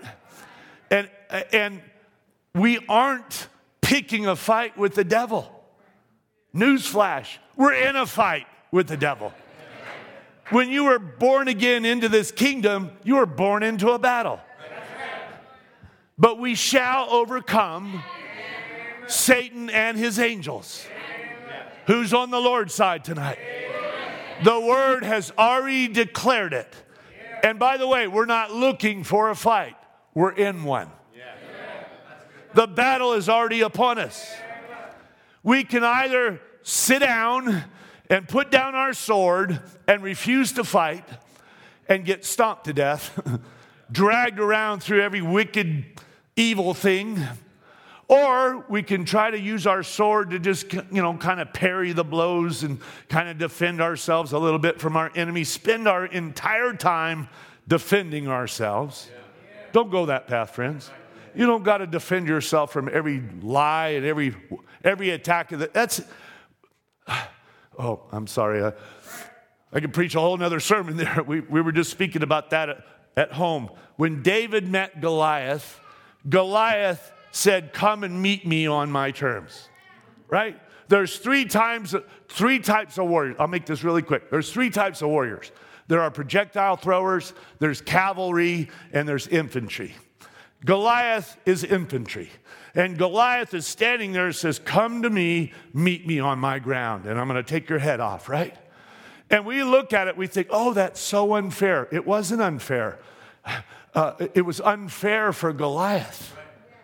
Goliath was outmatched to begin with because he was facing a projectile thrower. And when you're doing rock, scissors, paper, right? A projectile thrower will defeat an infantry guy anytime, especially if he's been trained and trained and trained. We looked at that, uh, uh, uh Brother Ed, uh, uh, the sling that he was throwing, and we, we looked at how when, you, when they swung that thing around, it would swing around seven times a second. That's how fast it was. It would travel 100 feet per second. That's like a pellet gun, but with a lot of mass to it, right? And, and they could knock birds out of the air. I mean, this guy is defending his, his, his sheep. And he's already win against the lion. He's already win against the bear. Now there's just this big old fat guy out there with that's partly blind. He's got a guy holding his shield, and he's saying, Come meet me on my, my ground. And David ran toward him, had no intention of meeting him on his terms, right? Threw that rock, and the guy went down. Then he went over and cut his head off. We don't have to meet the devil on his grounds. That's the point of it tonight, friends. Stay on the ground that God has placed you on. We are outmatched if we try to meet our enemy on his ground. Don't argue with him, don't reason with him. Stay with the word. Don't meet him on his ground. You will be defeated and you'll get discouraged. Just don't do it. He tries to call, you know, people bring up vain disputations. Paul tells us avoid that. It leads to strife and malice and this and that and the other, right? I was telling, I'm sorry, I'm trying to close. I was telling Brother Ed here, uh, uh, sharing uh, th- this whole disbelieve the sign nonsense, you know. What is, what is the theme of our message? Only, right? Not only disbelieve. We were already unbelievers, right? We're, we're, we're the most cynical people on the planet. Nobody's gonna fool us, right? But our charge is to only believe right? I remember the first time I, Brother Branham was talking about, uh, uh, he, he, saw this billboard and it's, you know, talking about this soap that you buy for the dishwasher and you put all these dirty dishes in and you put the soap in and, you know, uh, turn it on and then you, when it's done, you pull out all these clean dishes. And he said, I'm going to go home, I'm going to be a hero with my wife, you know. And he went and bought it. Now, forgive me, but this was my thinking. I thought, why would you believe that, Brother Branham? Right? But as I'm maturing more and more, you were actually created to believe. Right? So you're called naive and you're called foolish and this and that if you believe, but you were created to believe. And Satan is doing everything he can to cause us to doubt. So, Brother Randall, why shouldn't he believe it? They said it was true, right? Brother Branham said everybody starts out up here in my book. He says, now if they want to bring themselves down, that's up to them, right? So if somebody's word is no good, that's on them. But you're not a fool for wanting to believe. Our problem is there's so much. There's so much evil, there's so much lies and deceit and all that that we tend to doubt. Well, how's that going to help us to believe? Right? Our only, our only mission is to believe. We don't have to make the Word of God happen. We need to believe it. The power's in the Word. We need to be the betting ground, faith, the betting ground. The Word will do what it was sent to do. Only believe. But no, we got to focus on the disbelief. Friends, there's a mixed multitude. I'm sorry, I'm not trying, not picking on anybody, but there was a mixed multitude in the first Exodus, the second Exodus, there has to be in the third. There are people, Jesus talked about the gospel net, the, one of the seven parables in Matthew 13 that was cast out, and all kinds of things got pulled in, and some trout, right? And what you were fishing for. Brother Branham uses these big, classy, eloquent words, you know. He says, you pull it in and you get eels and squids and crabs and hell divers. Anybody ever heard that? I had to go look that up. I'm like, that doesn't sound good. What's a hell diver? You know, I, whatever it is, I don't want to be a hell diver. it's a bird that dives into the water and it goes real deep to go down to, you know, towards the bottom to get something. So it looks like it's diving to hell. So that's a hell diver. I don't want to be a hell diver. But Brother Branham said they, they just all crawl back to where they came from. You weren't after them, you were after the fish. And of course, Jesus is telling his disciples because they're going to go out and cast the net out. And he doesn't want them to be surprised when he gets some piranhas and snapping turtles, and as well as some fish, right? So we know that that's going to happen. We're not we're not trying to point out who's a this and who's a that, but we just know that it's going to happen, right? It, it, it's prophesied. Somebody's going to play these different parts, right? So when this whole disbelieve the sign came out, it's, it's not even the right argument. So the way I presented it to the church is what if, you know, there's a little town called Lordsburg that's about 100 miles from Tucson. Get on Interstate 10, head right out east, Eventually, you'll end up in Lordsburg. So let's say I'm going to Lordsburg. I get on the freeway, it says 100 miles to Lordsburg. Then I come along, there's another sign, it says 50 miles to Lordsburg, then 20 miles. Next thing you know, I'm in Lordsburg. Okay, I've been there now for 30 years, and now somebody comes along and says, There's something wrong with that sign. You're an idiot. I'm here. It's not the right argument. I'm here, duh. Oh, well, there was something wrong with the sign. He was told, go east, and the book would come open. They got enough sense not to argue that. They're not even, they're arguing about the sign, but the sign led you to a voice, and you've heard the voice. It's too late to argue about a sign. It's not even the right argument. If we were to put it in a, well, we only have one man's word for it. Okay, how do we know that there wasn't an Adam and Steve instead of an Adam and Eve? One man told us. His name was Moses. How do we know that God spoke to Moses in a, uh, in a burning bush and the bush didn't burn up? One man told us. All we, Life magazine wasn't there. We don't have pictures. Or how about this? How do we know that the bush wasn't burning before he got there? You know what my answer is? I don't care. That's right. I, I just don't care. How do we know that it wasn't burning a week later? I still don't care. All I know is what he said happened when he was there and what the Lord told him to go do, and he went and did it. And God fulfilled the word. Don't even go there. It's such a lame argument. It's the voice of the sign. Once you've heard the voice, nobody can nobody can take that from you, friends. And I'm truly sorry that others can't hear that voice. Right? But as for me and my house, we're going to serve the Lord. And we're going to avoid don't don't don't get pulled onto Goliath's territory. Don't feel like, well, I've got to find a clipping somewhere, or I got to find this or that, or Brother Branham's memory about this or that. That's the other thing. Memory isn't perfect. Memory fades, right? You're not trying to lie, your memory just changes. Your brain is an organ, things change, right? Oh, hallelujah. Don't get pulled onto Goliath's territory. Amen. You've heard the voice. That voice is not misleading you. That voice is going to to lead you into a rapture. Hallelujah. And besides that, what even compares? I, I, I had the, the organizational religion approach. I, am really trying to pull over.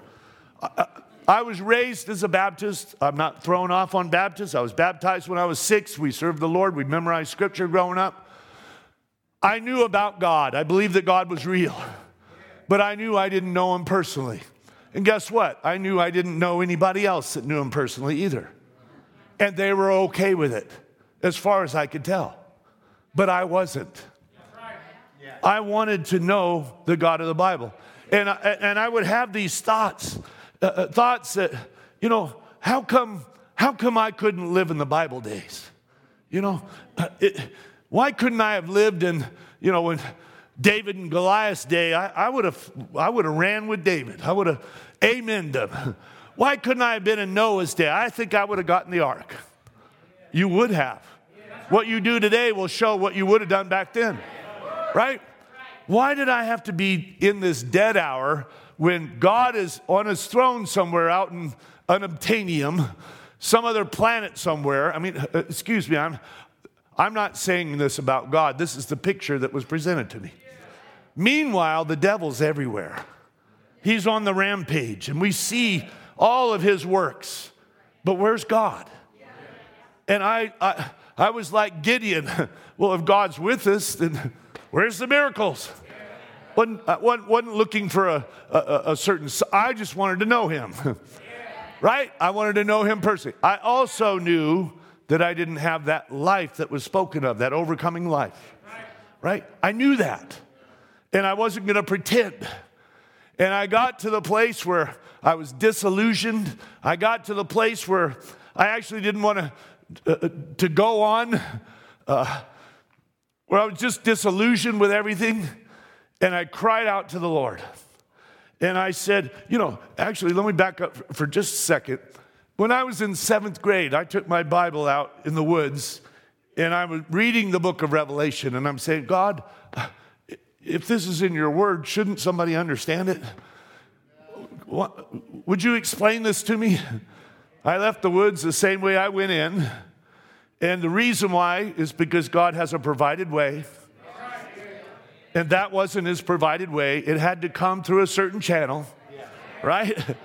So I'm glad that he didn't grant my wish because he'd have to break his word. But I was frustrated. I wanted to know, right? So I got to the place where I got desperate and I started crying out to the Lord. And I said, uh, Why can't you just make yourself real to me? I want to know whether I'm going to make it or not. I want to know, I've been on these roller coasters up and down and up and down, and the, the depths get deeper each time. I want to know that I'm yours and you're going to keep me. I want this joy that you're speaking of. I want this peace. I don't want religion. I want you. Yeah. Right? Amen. And I, I, I got desperate and I cried out and I said, God, help me. Help me, Lord. Forgive me. But I said to the Lord, I'm going to give this one last try, right? I, I'm going to seek you with everything that's in me. But if I can't find you, I'm done. I never want to try this again because I don't want to be on a religious roller coaster. I don't want to be, I don't want to be a hypocrite. The worst place to be is in that position. Because you go to church, you're condemned. You go out in the world with your buddies, you're condemned. You don't fit either way, right? So I just wanted to settle it. Then I'm being told, you know, you're a fanatic and you're this and that and the other. You're, you're wanting, you know, God's got to do something special for you, right? Because you're, you're some special case. No, I was just honest enough to believe that, to know that I don't know him personally. I believe that he's real. I believe I got to face him, but I don't, I know him like a servant, not a son, right? So I, I, I, I began to seek, and it wasn't long before this message came across my path, right? God heard my cry. God heard my prayer. The very first uh, so I, I, read the church age book first. That was, uh, uh, that was something that was given to me. And if you don't know the spirit that something is written in, you're going to put a spirit to it because you don't know, right? So I'm reading this and I'm thinking, well, it, this sounds kind of hard. The way that Brother Branham is putting some of these things, it sounds kind of hard. I'm not being critical, but you know, I'm hearing him yelling, right? but it's because I don't know the Spirit. I'm not hearing the voice, right? So I, I didn't find fault with, and it was answering a lot of questions, but I, I, I didn't know what to do with that. And somebody said, Well, why don't you just listen to one of the messages? And I said, Well, what should I listen to? Well, how about how the angel came to me in my commission, uh, life story, and way of a true prophet? Okay, so uh, I got those tapes and I started listening. And I used to say my world got turned upside down, but it got turned right side up. Because I'm hearing him give his testimony, and I don't know what a prophet is according to uh, how we've been taught. You know, that's something in the Old Testament or whatever.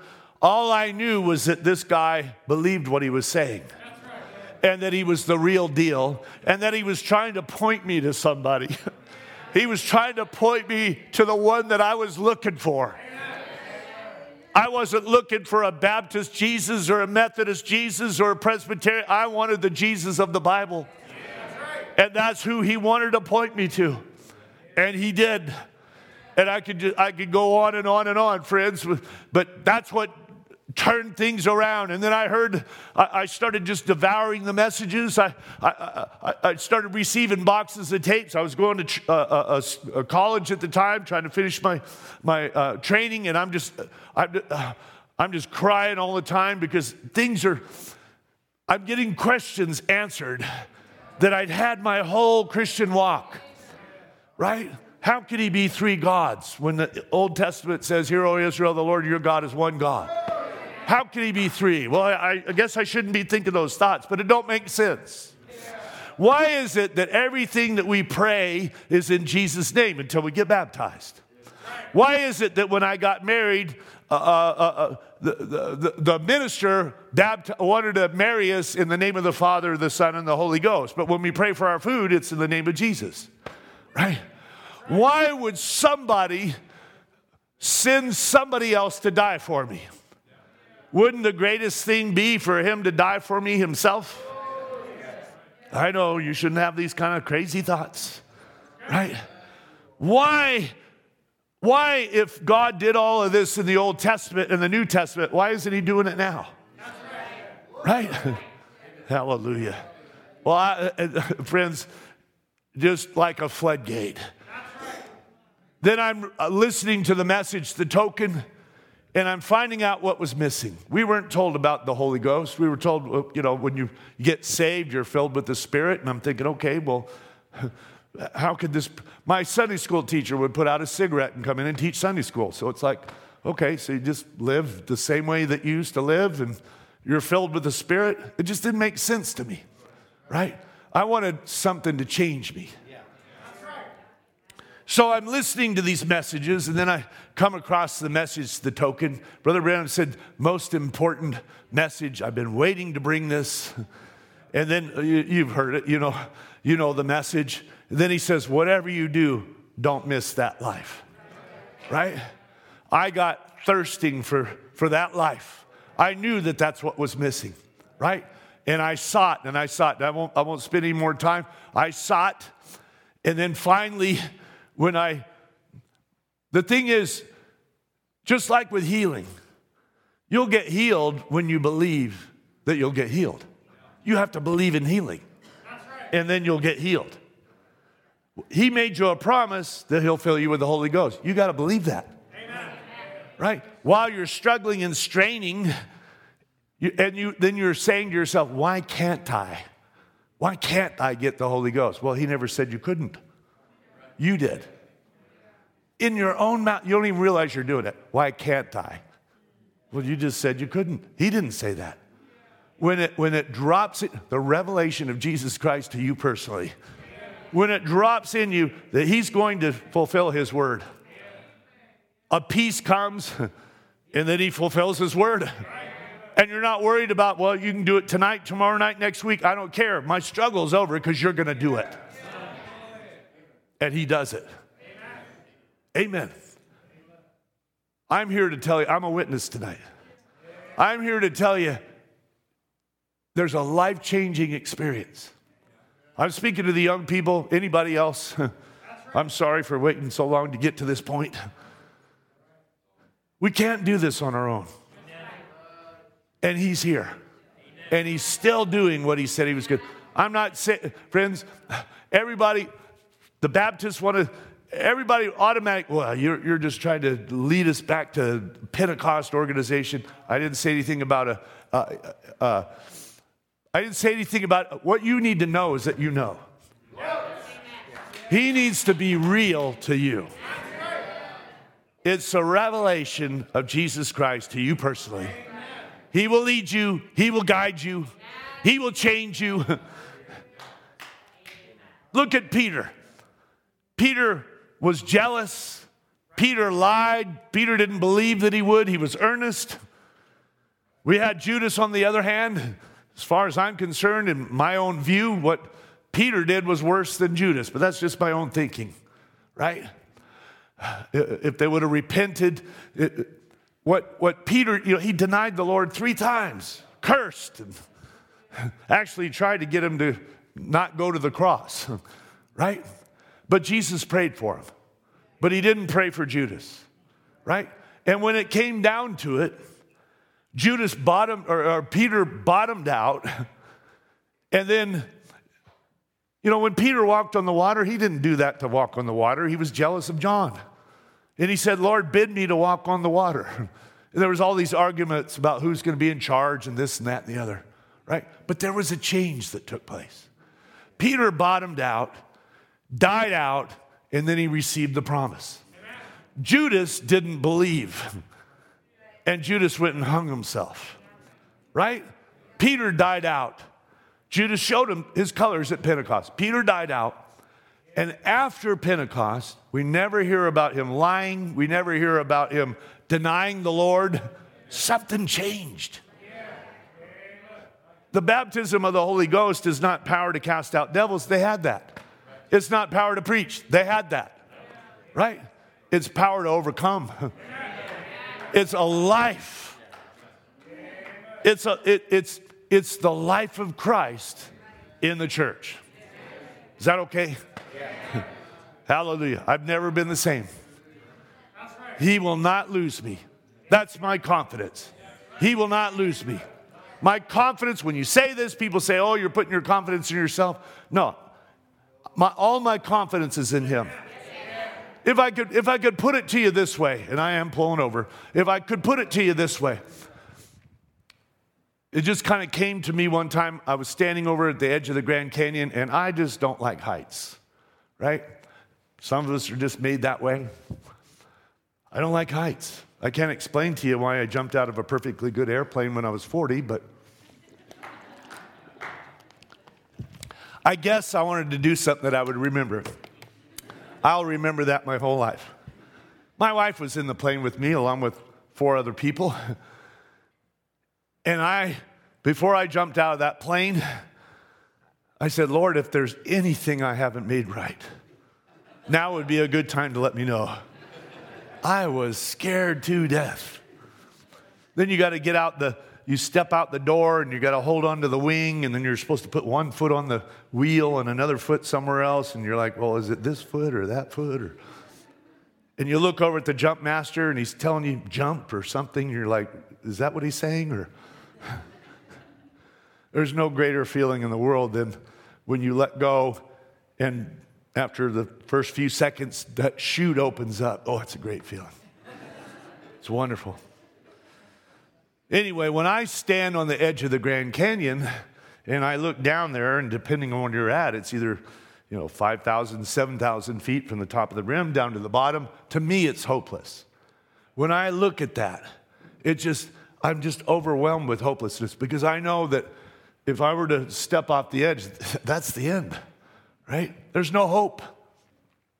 It, it's just a, an open hole in the ground and your life is over. But to die out and to get filled with His Spirit, you got to be willing to stand on the edge of the Grand Canyon, reach into your and grab your soul, put it out there, and say, I'm going to let go. And Lord, if you don't catch me, I'm gone. How many knows that? I'm letting go. I can't, I can't live this life. I don't want to live this life. I need you. So I'm going to take a chance. All I know is I don't want to go on this way, but you said. And so I'm going to take your, your word. You take your soul. I'm not saying you're literally doing this, but it's like this. And you release it, and guess what? He catches you. And when he catches you, you know that your life is no longer in your hands, it's in his hands. And there's no better place to be, no safer. You are hid in him. He's got you in his hand. All fear is gone. Now he's got control of your life. How many knows what I'm talking about? That, that the only peace there is in this world is that. The only rest there is is knowing that you're safely in his hand. To me, it's a tragedy, a tragedy to be living in this hour and for people to miss that life. To, to exchange it for religion or this doctrine or fussing here and fussing there. The theme is Jesus Christ. Amen. And he wants to be real to everyone. It's not just special for some of us. He wants to make himself real to every one of us. We're all different. He'll make himself known to you in your own way, but you'll know that you know. How many knows that's true? Blessed be his wonderful name. Let's stand. Hallelujah. I'm sorry for chopping this all up, but you can now enforce the claims because you know that you have the authority and you know that you have the life and you know that He'll be with you. When we first started the ministry in, in Tucson, we conferred with Brother Perry, told him what was on our heart. We started a prison ministry where we were out there two days a week. I was working full time, but I'd go out on Tuesday and Thursday night at the prison. Wednesday night, we'd have a we, we had a little mission that we set up downtown, and uh, we were just trying to get down where the people are at, ministering to the people. We had a Wednesday night service. So Tuesday, Thursday, I went to the prison. Friday night, we'd have a prayer meeting. Saturday night, we'd go down into downtown Tucson and I'd preach from the street corner. Uh, I didn't have any kind of uh, uh, uh you know, instruction in that, I would literally just open up my Bible. And I would literally, and I knew, I felt like the Lord was leading me to do that, right? And if the Lord wasn't with me, I didn't want to be there. But either He's leading you or He's not. That's right. Right? And so I'm take, I'm trusting Him, and I'm know that I'm supposed to be there. And I would just, I would just start taking a text, and the anointing would come, and and I was just I was, I was just surprised that, you know, the attention span of people is so short these days. You got just a, a few moments to get their attention, right?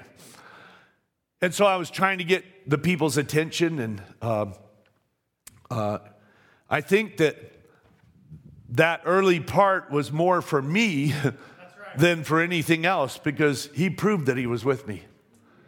He proved it time and time again. There was, let me just give you one example real quick because I told you I was going to pull over. There, there was this, uh, there would, there would be people that would spit, that would yell, that would whatever. There would be other people, praise the Lord, that's a good thing that you're doing.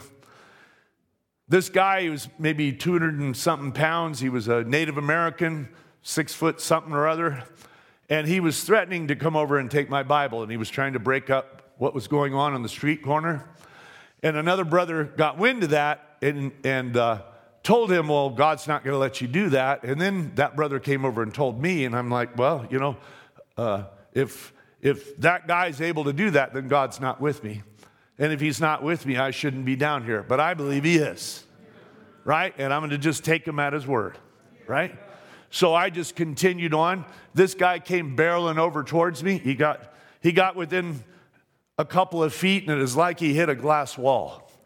And he went flat down on his face, landed on the concrete, right? And I went over to him and I turned him over and I'm trying to help him, and his, his eyes are filled with fear. And he says to me, he says, You're a prophet. And I said, No, no, I'm a preacher. So he had some religious background, evidently. You're a prophet. And I said, No, no, I'm not. He says, You are. You're like Jacob. You're, you're stubborn. You know, and I said, No, no, I'm just. And so I tried to get him to pray the sinner's prayer. He started bawling and he was all broken up, but he wouldn't do it. He just, he, he couldn't let go. He was, he was bound. He wasn't able to let go of it. It, it, it, was a sad thing, but, but God was there with us. And friends, He said that He would be with you. and we had uh, many, many different experiences, and it was training us for the work that God had ahead of us, right? My worst day as a, as a believer is better than my best day before I was a believer. And I, I say that with all sincerity. Amen. And I want, I want the young people, you know, I don't know where you're at. Maybe we're all filled with the Holy Ghost here tonight, and that'd be wonderful. But if we're still in the process, if we're along the way, God has something for you. It isn't just special for Him to fill me with the Holy Ghost or Brother Ed with the Holy Ghost. It's for all of us. Amen. For as many as our Lord God should call, right? Hallelujah. Let's bow our heads tonight. Father, I pray that you take this chopped up message here tonight. Lord, may it find its resting place. Forgive us, Lord, for maybe going different directions, but we're just trying to follow your unction here tonight, Lord. And many times when, when you're working in that regard, our human mind can't see maybe the direction or the pattern, but afterwards we find out it looks different maybe from the other side, and you're dealing with hearts. And we're trusting in that tonight, Lord. We're trusting that there's some things that were said that will be a help to your people here tonight.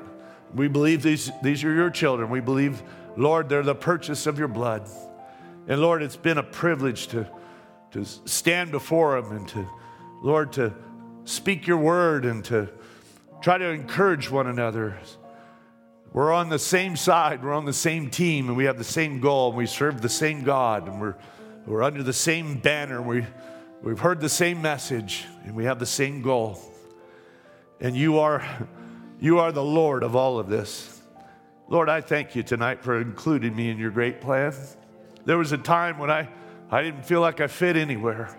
There was a time when I felt like I was just a reject, a misfit. There was a time when I, I felt bad that I was called to live in this quote unquote dead hour. But Lord, I'm ashamed. Of course, I didn't know it. And I'm thankful that you're, you're such a merciful God. But Lord, I realize that not only is that not true, But Lord, you, you called me to live in one of the greatest times. And this isn't a dead hour. Lord, this is a time when tremendous things are taking place. This is a time when we can't lose. This is an overcoming time, an overcoming hour. This is the finishing of redemption for the Gentiles. This is you finishing, coming to the place where you're going to do the claiming work next. You're going to come and take what you've purchased to be with you, and the devil is going to get the biggest black eye, and he's going to be told to sit down and shut up. And about three and a half years after that, as we rule and reign in a millennial reign, and Lord, instead of there being a, an anointing to that's across the world today where a man will try to live right, but he can't do it on his own. In the millennium, there, there will be people that want to sin, but the, a different anointing will be there and they won't be able to do it. Satan will be bound by a chain of circumstances. The situation will be flipped. The atmosphere will be a holy atmosphere. And people will desire to live wrong and won't be able to do it. We know that some crazy reason they'll come against you and your bride at the end of the millennium after they've seen the supernatural for and the power, just showing the, the craziness of, of the devil's approach. And he will be defeated, of course, we know that. But Lord, that's on the other side. Those things are yet lay ahead of us. What matters to us tonight, Lord, is, is each and every one of us finding our place, finding our position. And Lord, I, I just pray, myself included here tonight, Lord, I want to take it up a, another notch. I, I, I just, there's something in me that just wants more and more. I want that more maturity. I want to, I want to be more uh, uh, uh, yielded to you, Lord, so that you can do what it is that you plan to do. I want to I want to be quick to believe. I want to be quick to take you at your word. I want it to become unconscious. You told your prophet, your prophet told us that it would get to the place where that faith would just be unconscious. We'd do it without even without even having to intellectually sort through it. We just do it because that's who and what we are, and that's what's with, within us. Lord, I, I know that that's a process that we all have to go through. And Lord, that's a, that's a, that's a maturity. That's the, that's the end product. So we all have to go through that process. I, I, Lord, I just, I want to bring glory to your name. I want your will to be done. Not my will, but your will. I want your full word to be performed and manifested in my life. And Lord, I'm just sure tonight that I'm amongst them a body of believers that have that very same desire, that very same burden, Lord. Because we're of the same spirit, we're of the same body, we're of the same word, the same baptism, the same Holy Ghost, the same the same Christ of all the ages leading us. We're listening to the same voice. I'm so thankful tonight to know that I can recognize your voice. You said your sheep would know your voice and another they would not follow. And Lord, I, am just so privileged to be numbered amongst others that, that are hearing that very same voice. And so it doesn't matter what all these other voices are saying. We understand that the devil's going about as a roaring lion, that he doesn't have much more time and he's in a panic, and that he's a loser, that he's lost, and that we're on the winning side. Lord, each of us are at a different stage in our walk. Some of us maybe are, are just starting out, some are maybe in the middle somewhere, and some of us are uh, coming to full maturity. Wherever we're at, Lord, our desire tonight is to, even if it's just one little step, we want to take another step towards you, Lord. Father, we know that whatever we give, you'll take. And our desire, Lord, is for you to have preeminence. Thank you so much, Lord, for our, our dear pastor and his wife and uh, his church, Lord, each and every one, all the those that have a, a, a, a position here, but Lord, we all have a part in the body. I pray that your blessings be upon each and every one, Lord. And Father, we, we our hearts go out to this next generation. We know, Lord, that, that if you would tarry, there's another generation that is going to carry this banner. And Lord, we want them to be fully equipped and, prepared for the, the battle that's, that's before them and the race that they have to run. And so, Lord, we just unite our prayers together. We unite our faith together, Lord, as a body. And uh, Lord, asking to, for you to undertake for each and every one. And Lord, for each and every one to reach out and take you at your word, Lord, and believe that there's, there's greater and greater things in their future because we sur- surely know that there is. I ask, Lord, that your blessings be upon each and every one. We thank you for this time that you've given us, Lord. Father, we pray for those that were not able to make it here tonight, and we know that uh, uh, there's uh, difficulties, and we just ask, Lord, that you bless them, that you minister to them, and Father, that you would receive honor and glory in all that is said and all that is done. Lord, if we don't meet again on this side, we, we, we know that it'd just be a short while, and we'll, we'll meet in that great meeting in the air. Father, we're, uh, uh, we're in great expectation, but we, we want to finish our race. We want to run it well. And Lord, we want to hear those words as we were singing this morning, as the song leader was leading. We want to hear, Well done, my faithful, good and faithful servant. We want to hear those words, music to our ears, Lord. Father, may you receive all honor and glory. We love you and we thank you as we commit ourselves into your hands. In the lovely name of, the, uh, of our Lord and Savior Jesus Christ. Amen and amen. God bless you. Hallelujah.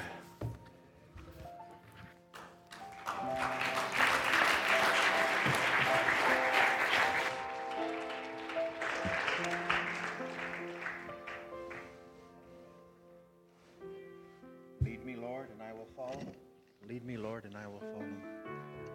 Lead me, Lord, and I